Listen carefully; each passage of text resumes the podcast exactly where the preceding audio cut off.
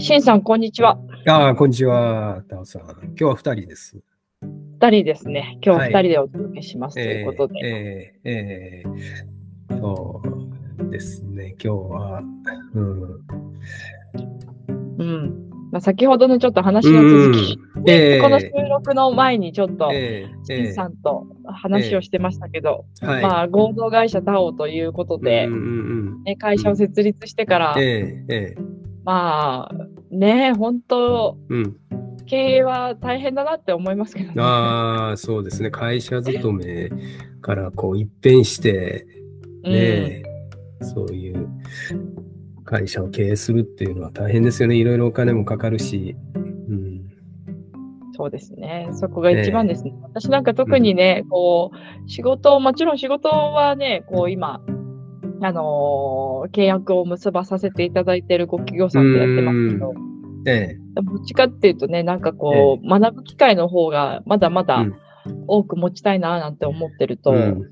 うん、ねえ、こう100%、そのお金を稼ぐっていうことに傾けられてるかって言ったら全くそういうわけではなくて、はい、はい、でもまあ別にそこに対してじゃあ無駄な時間を使ってるかなんて全くないんですけどね、本当にありがたいことに環境が、うん、うん、いろんな方々の、うん、お話を聞いたり、こう逆にねそのどういうふうにこう経営をしているのかなっていうことを学ばさせていただいている機会の方が多くて、うん、すごい充実してます。うん、充実してる。すごいですね。なんかお金じゃないところですかね。うん。うん、そこのとこってね、あの、まあ、会社経営するっていうのもすごく大変で、あの、ね、お金もなかなかこう、プラン通りにいかない部分があるかもしれないですけど、それをこう続けていけてるモチベーションっていうかね、うん。うん。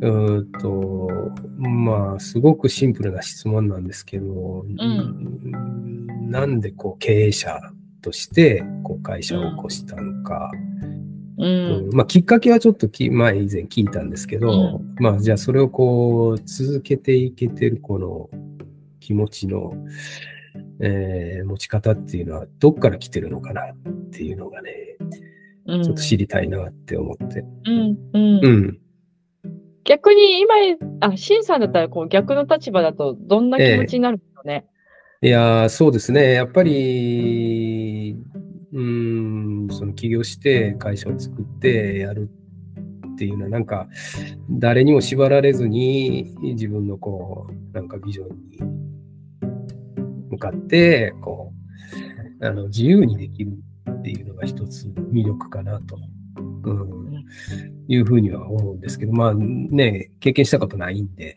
わかんないですけどね。うん。やっぱりそういうところが、あの、一つ、えー、やりたいなっていうところにつながっていくのかなと思うんですけども、あとはまあね、もしかしたら、えー、もっとこう、社会に対してこう、いろんな意味合いで貢献したいとか、そういう目的っていうのもあるかもしれないですし、うん。うん。まあ人、いろいろそれぞれあると思うんですけど、まあもしかしたらね、もっともっとこう、本当稼ぎたいとかね、うん、うん、そういうのもあるかもしれないし。うん、うん、うん。ね人によってね、こう、うん、あれですよね、様々な価値観がありますもんね、えー、そこはね。そうそうそう。価値観がね。そうです。うん。私なんかこう、稼ぎたいっていうのが一番最初に自分の中で来るかっていうと、えー、全く、全く言ってなくて、うん、あの、シンさんがおっしゃった通り、こう、社会に役立ちたい、えー、社会に大きく貢献していきたいっていう思いの方が、えー、募ってるというか強いんですよね。はい。はい、やるからにはっていう。ええ。うん。で、まだそこに、じゃあ対して自分がちゃんと力が養えてるかとか、うん、力が身についてるかって言われると、本当に私は多分まだまだ足元にも及ばない。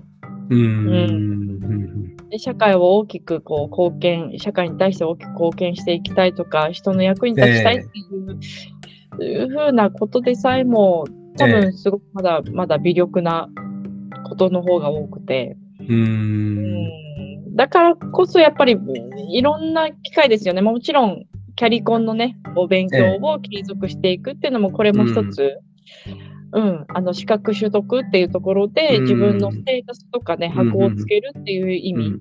では、すごく大事な、あのー学習のうちの一つだと思うんですけど、まあ、それ以外にもやっぱりひ人と会うことで、人と話をすることで、うん。ううんん、うん。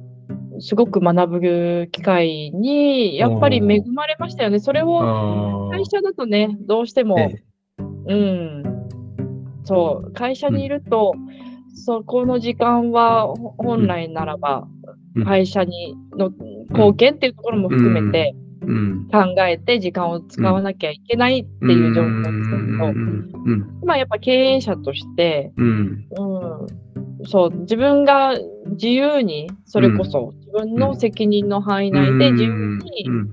まあ、時間を使えるっていうことが、うん。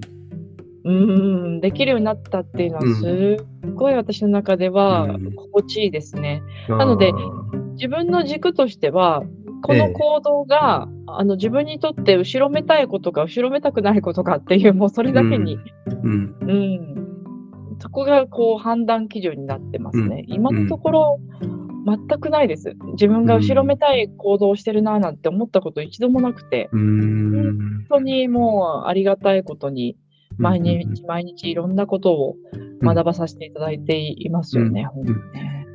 人とこう会う機会が恵まれてるって言ってたけど、やっぱり会社に勤めてる時うん、も人とは会ってたと思うんですけど、うんまた違うんですか、それは？うん。やっぱ目的が違いますよね。うん今はなんだろう、純粋に経営者として、どう経営者として、まあ、なんだろうな、こう、大きくなるためにはどうしたらいいかとか、経営者ってそもそもどういうことなんだろうとかっていう、うん。こう、自分軸でもって学ぶ機会が多い。ええ。けれども、やっぱ会社にいるとどうしても、その会社のためにっていうところももちろん大前提あるとすると、うん。自分のためだけじゃないかなって思ってて、うん。うん、いろんな目的でもって人と会う。うんっていうのが、こう、会社ののため、まあそこの会社のためではなく、まあ今自分の会社のために自分が里あって、えー自分が力を身につけてるっていう状況なので、うんある意味100%こう自分に傾けられてるかなっていうの違いですかね。うんうんああそう。力を身につけていくって今うん。言いましたけど、あやっぱり、うん、今はそういう実感があるんですか？前にそうですね。そうです。あありますね。そうですね。うん。100%かなっていうところですね。うんうん今まではやっぱ会社のためにとかっていうところもどうしてもあったので、うんうん、私じゃない法人格ですよね。私は合同会社タオのやっぱ代表で、今一人しかいないので、うん。うん、ありがたくも、その、わ私が100%、自分の会社イコール100%工藤久美子とええ。いうところで、うん、もう、なんだろうな、100%傾けられてますけど、やっぱね、会社員にいた時ってどうしてもその会社の別の法人格、うん。工藤久美子じゃないその別の法人格があって、うん。まあ、そこへも貢献をする必要があるって考えたら、うんうん、すべてではなかったですよね。うんうんうん会社のために、まあ今やってたっていう言ってましたけど、うんじゃあ今は何の、誰のために、うん、何のために、こう、うん、仕事をやってるのかなって。聞きたいんですけど。うん。そうですね。やっぱり私、あの、キャリアコンサルタントの取得、うん取得をね、もうええずっと目指してきていて、ええ。で、今後も、やっぱり最上級の資格まで取得はしたいなと思ってるんですよね。おー。ええ。で、じゃあなんでこれに資格取得を目指してるかっていうと、うん。やっぱりその目的は全然変わってなくて、うん。うん。やっぱりキャリアの本番、うん。60歳以降の、うん。いわゆる会社という枠組みを、あのー亡くなったうん。一人の個人の人がどうキャリアの本番を歩んでいくか、うん。そうするためにはどうしたらいいかっていうところを、うん。まあ、キャリコンの、あのーまあ、関わりを通して、うん。その人が何かに気づいて、何かこういうことを自分でやっていきたいっていう、えうん、ところを明確にして、ーはい。じゃあそれを達成するためにはどうしたらいいかっていううん。キャリアプランの、まあ、策定であったりとか、うん。うん。うん。なんか一緒に検討する。うん。うん。うん、じゃあそれを達成するためにはどうしたらいいんでしょうねとか、うん。どういうことを今試せるでしょうねとかっていうのを、うん。なんか一緒に模索しながら検討するような、事業を起こしていきたいなっていうふうに思って。うん。うん。うん。素晴らしいですね。なんか、そう、キャリアコンサルタントとして、うん。まさに、うん。うん、今まで勉強してたことが、う。んうん、それができる環境を今、整えてるっていう感じですようね。ん。うん。うん、うん、そうでそのか。事業をね、どれぐらい膨らませるのかにもよって、ええ。うん、あの変わってくるかなって思ってて、うん、うん、でやっぱり今後、日本の労働人口自体が、うん、こう、まあ、ね、目減りしていくであろうっていうところと、あとはやっぱりその、どんどん高齢社会になっていくにつれて、そのシニア層が増えてくると、うん、うん。なった時に、あの、私今70歳の方ともうん、実は関わりがあって、ええ、あの、キャリア相談、まあ、キャリア相談イコールもうその方からしてみると事業相談なんですよね。うん、うん、こういった事業をやってみたいんだけど、どうかなとか、うん。自分はこういう事業をあの考えてますと。うん。うん。で、それはこうこうこういう理由なんですなんていうふうに言われると、あ、それはすごくいいことだと思います。とにかくやってみましょうっていうふうに、ええ。えなんかこう承認をね、してあげると、ええ。もうその方はうん。やってみるんですよね、やっぱりね。ええ。うん。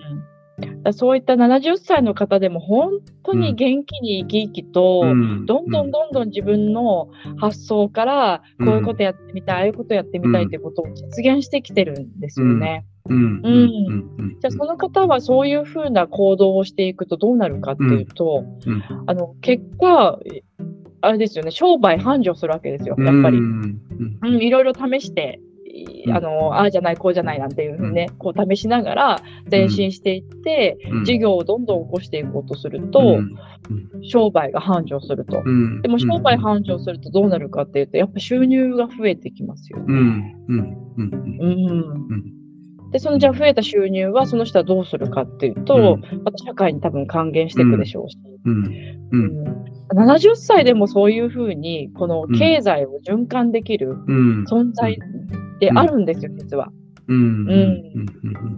そういった人たちをシニア層のこう活性化、うん、うん。うん。をやっぱりし実現していきたいかな。うん、なん。かそれをこう、ね、自分のテリトリー内でするのか、もっともっとこう日本の社会全体でしていくのかっていうところによっては、自分がどこを目指すのかによって、多分人との関わり方も変わってくるんでしょうけど、うん。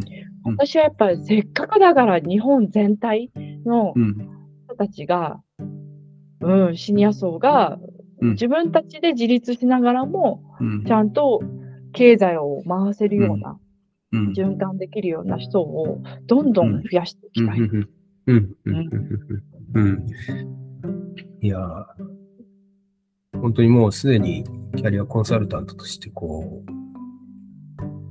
う、あの、役割をこう担いながら、担担ってこう事業を走らせてるっていう感じですよね、うん今。本当に、そうですね。ええうんえー素晴らしいですね。なんかもうこれからね、あの、タオさん言われたように、本当シニア層がどんどんどんどん、あの、最近、えーっと、えーっと、日本の人口のなんかピラミッドをこうよくニュースとかに出てきて、で、うんうん、どんどんどんどんそのシニア層っていうか、もう何十年か先っていうのは、あの、大変なことになる。4人に1人が65歳以上とか言ってたのかな。うん。だうんからもう本当、その、日本の、そのえっと、生産性って上げていくのは、そういう人たちが、ううん。うん。あの、今、タオさん言われたように、事業を起こしたりとか、いろいろね、あの、うんお金をこう稼ぐっていうことをこうんうしていかないと、うん。うん、日本ってどんどんどんどん衰退していくやろうし、うん。うんで、あと、ね、結構これから外国の人たちをどう国内に入れていくのかっていう課題があるんですけど、でもそういう人たちも日本でこう働いてうん。いくことになると、また生産力っていうのは上がってくると思うんでね。うん。まあそういう人たちのもしかしたらキャリアコンサルタントっていうのもこれから、うあん。のニーズがあるかもしれないですよね。うん。ううん。ん。うんうん。まあそうなるとまたね、ね、なんか、うん。あの、す別のスキルとか必要になってくるかもしれないですけど、例えばうん語学力とか、あと、うん向こうのカルチャーを理解するうん。理解力とかね、うん。うん、そういうのも必要になってくるかもしれないですけど、また、でもそれはそれで面白いかもしれないです。ね、まさにね、面白いでしょうね。ね、日本で働く外国人の方々のうん。キャリア相談をしていくっていうのも、ええ。ええ。ね、すごく面白いですよね。その方々がね、じゃあ日本に定着をしながら、そうそうそう。長期的なキャリア形成を歩んでいくためにはどうしたらいいか。ええ。うん、あの、すごく大事ですよね。多ええ分そういった方々はいいずれもしかしたら、あのー自分のじ自国に戻るかもしれないって、どっかしらでもしかしたらうん。思ってると、この先々自分はどうキャリアを歩んでいくんだろうっていうのは、ええ。結構目の前のコツコツ型になっちゃうかなって。うん、うん、うん。うん。でもそうじゃなくて、やっぱり自分のじゃあ60歳になった時、あの、70歳になった時、自分がどうはいてたいか、どうしていうんきたいかっていう、いわゆるパーパスですよね。そのえ目的、まあ、目標に基づいて、逆算してキャリア形成はしていった方が、えうん、間違いなくそっちに引っ張られていくので、前進しやすいじゃしやすいですよね。うん、うん、うんうん。確かにね、面白いですね、それも。うん、うん。うんでもそういうふうになってくるんじゃないですかね、本当に。あの、いや、それこそ、じゃあ国、国キャリの試験とか、技能士の試験とかで、そういうケースっていうのも入ってくるかもしれないですよ。うん。うん。日本滞在歴なんで、ね。どこそこ出身の、えっ、と、うんどこ、うん、どっかの工場勤務うん。のなんとかっていう外国の人がうん。相談に来たケースとか言って、うん。うんこの先ね、ねうんうん。うん。近い未来にそれがありそうですね。あありそうだと思いますよ。うん。ね。うん面白いですね。ああ、まだ私はちょっと、そこまで手広く広げられるかっていうと、自分の中ではうん。まだちょっとピンときてないですけど、う。うんん。ね、あの、シンさんおっしゃった通り、多分、うん国々によってもええ大きな多分価値観えってえ違うでしょうからね。ええうん。そこを日本に適合していくのかどうかっていうところも、まあ、また別軸での多分、うん、論点があるんじゃないかなと思いますけど、まあ、どうなんでしょうね。やっぱ GO に行ったら GO に従いで、うん。うん、日本の価値観に合わせていくんですかね。ええでもやっぱりこの先、外国の人たちって増えると思うんですよね。うん、うんで、やっぱり日本、まあ政府もね、やっぱもうそうしていかざるを得ないような状況になってるんじゃないですかね。もうどんどんどんどんこう人口が減っていってる中で、うん、生産性を上げるために、うん、人手っていうのは必要になってくるし、うん、うん。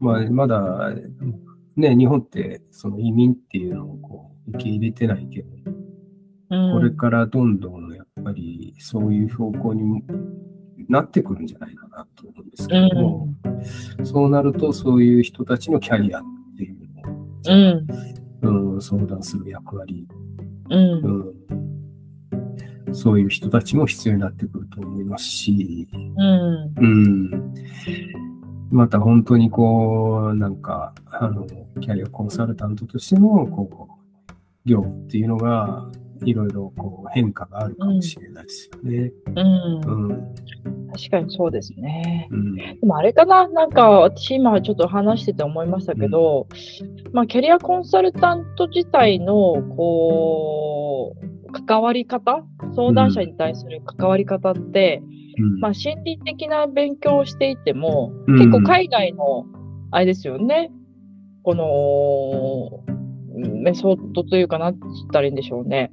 海外の概念が、海外の心理学者とか、うん、の概念が入ってきてるというと、もしかしたら、あんまり国籍関係ないのかもしれない、とも思ってきました。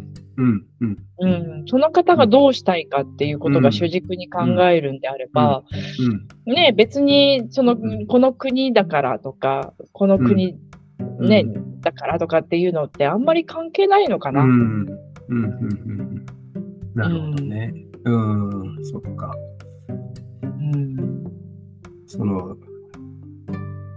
今まで勉強したその心理理論、うん、その辺っていうのが、結構海外の、うん、えっと、著名な、あの、人たちの理論を学習したから、まあそういう意味では、あの、国籍関係なく、それが、うん、参考になるというか、っていうことなんですよね。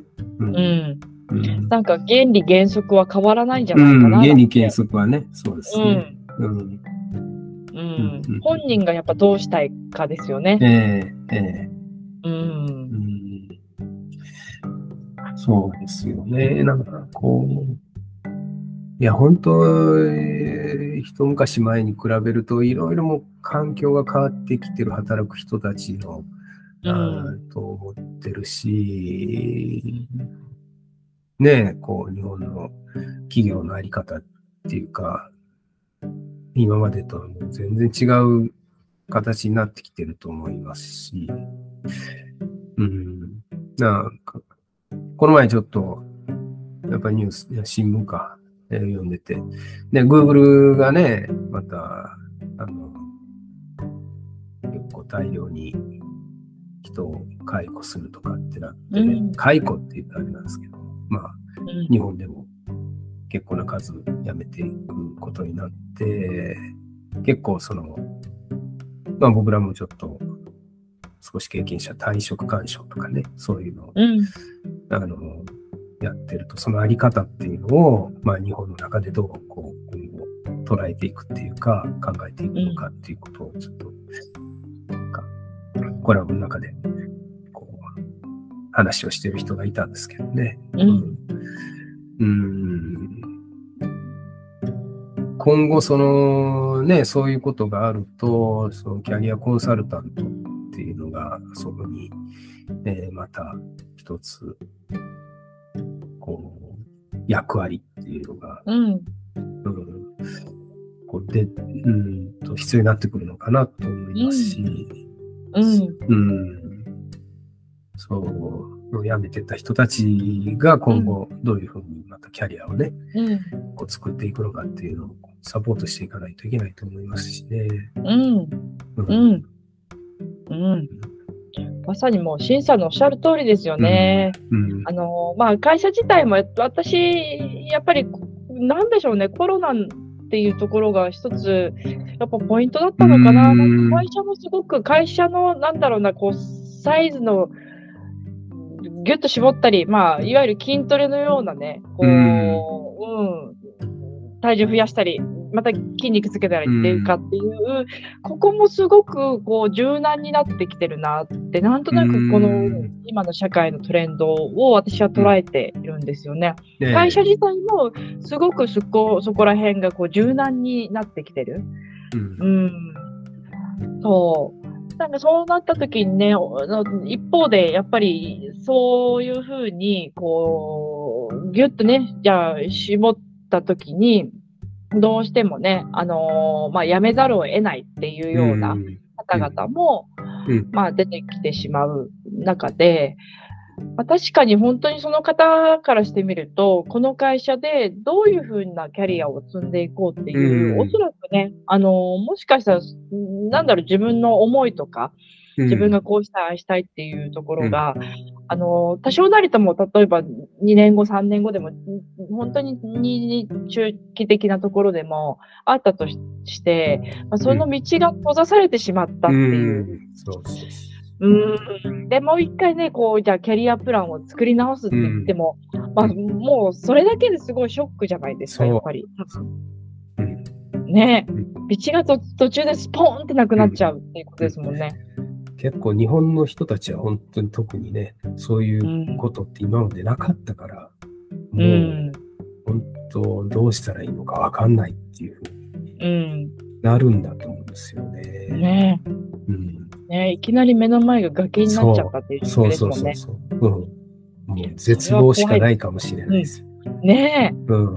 うん。そうなった時にね、やっぱりうんもう一回ね、こう、そこのに寄り添って、あのーそういった方々にもう一回こううリスタートをうん。切っていただくための、うん。うんキャリアがコンサルできるといいですよね。それもね、うん必要な存在ですよね、キャリアコンサルタントは。うん。うん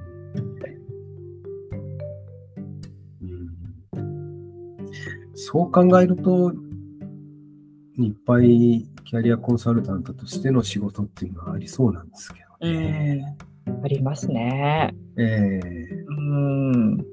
あると思いますよ。だからうんね、それぞれキャリアコンサルタントとして、あの私はやっぱりあの共存だと思ってて、うん。あの多分し人それぞれどういう目的で持ってキャリアコンサルタントを目指してるのかって、目指したのかって、うん本当に人それぞれだと思うんですよね。まあ自分自身のキャリアをちゃんと知りたいがためっていう個人的な目的でもって、もちろん取得された方もいらっしゃれば、ええ。まあ、シンさんのようにね、あのまあ、ご自身の経験から、うん。こういった方々うんにキャリアコンサルタントをしていきたいっていう思いももちろん、そういった目的もあるでしょうし、うん。私のようにろキャリアの本番は60歳からであるっていう、うん。まああのー私はそう思ってるので、ええ。そういったあのシシニア層、70歳でも80歳でも元気にこう経済を動かせるようなうん人材をうん一人でも多く輩出していきたい。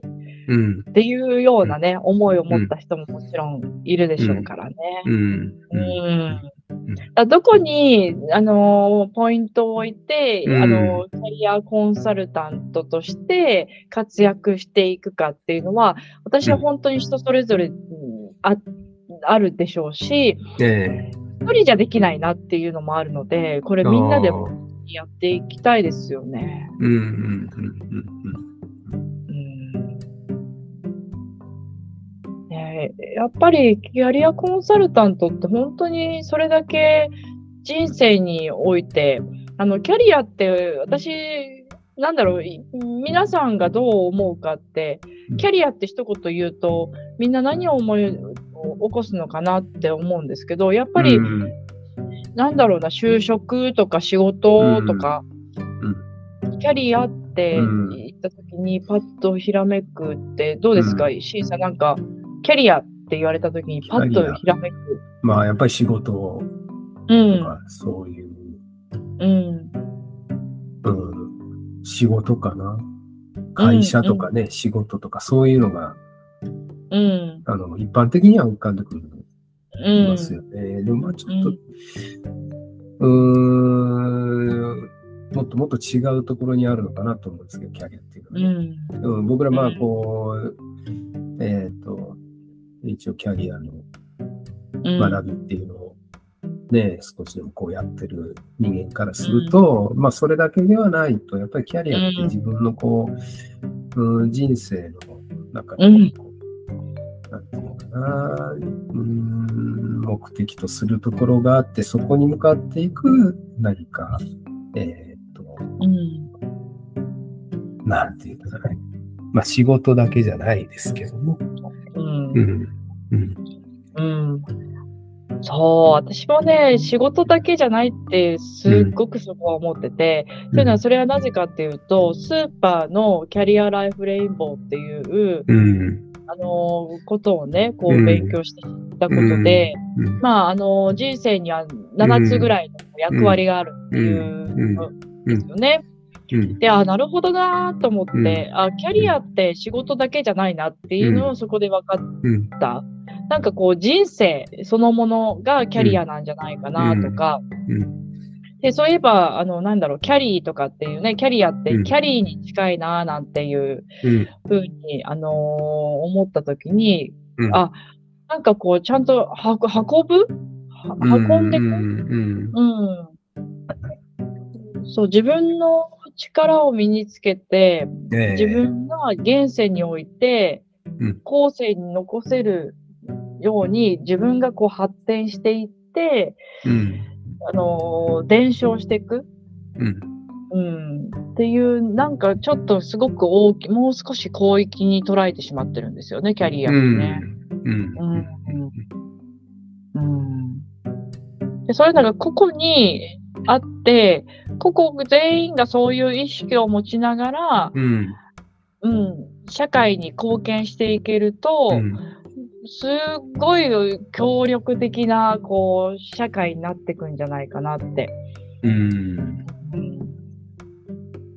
うんなんかもっと広域な、キャリアって、もっと広域な、うん。うん、意味合いを持ってみると、うんうん。仕事だけじゃない、うん会社だけじゃないと、うん。うん、いうことですよね。うん。うん。人生そのもの。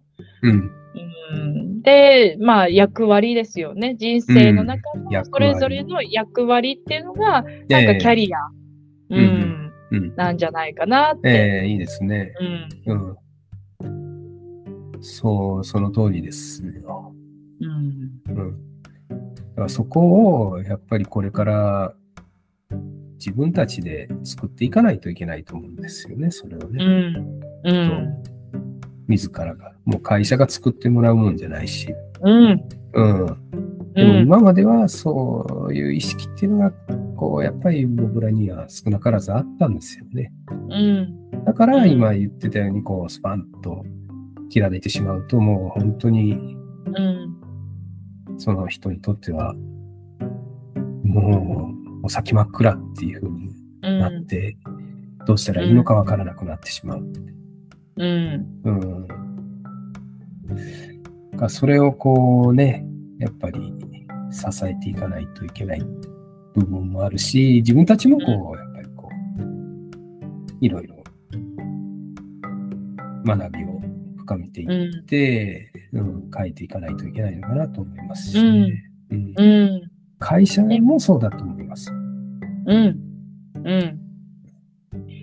本当にね、そうですよね。キャリアイコール会社うんで働くことっていうね、こう、イメージから、もっともっとこの自分でキャリアを選択しているんだっていう、うん。自分が選べる立場である。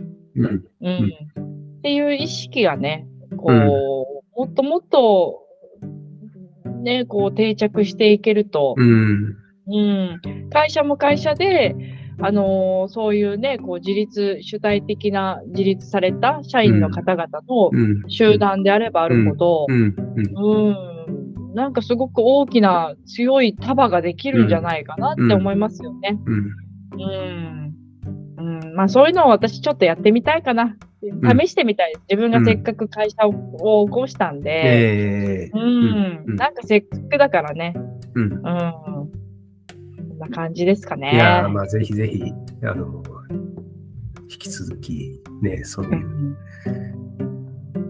意識を持って、うん。うん、やっていってもらいたいなと思いますよ。僕らから見てても。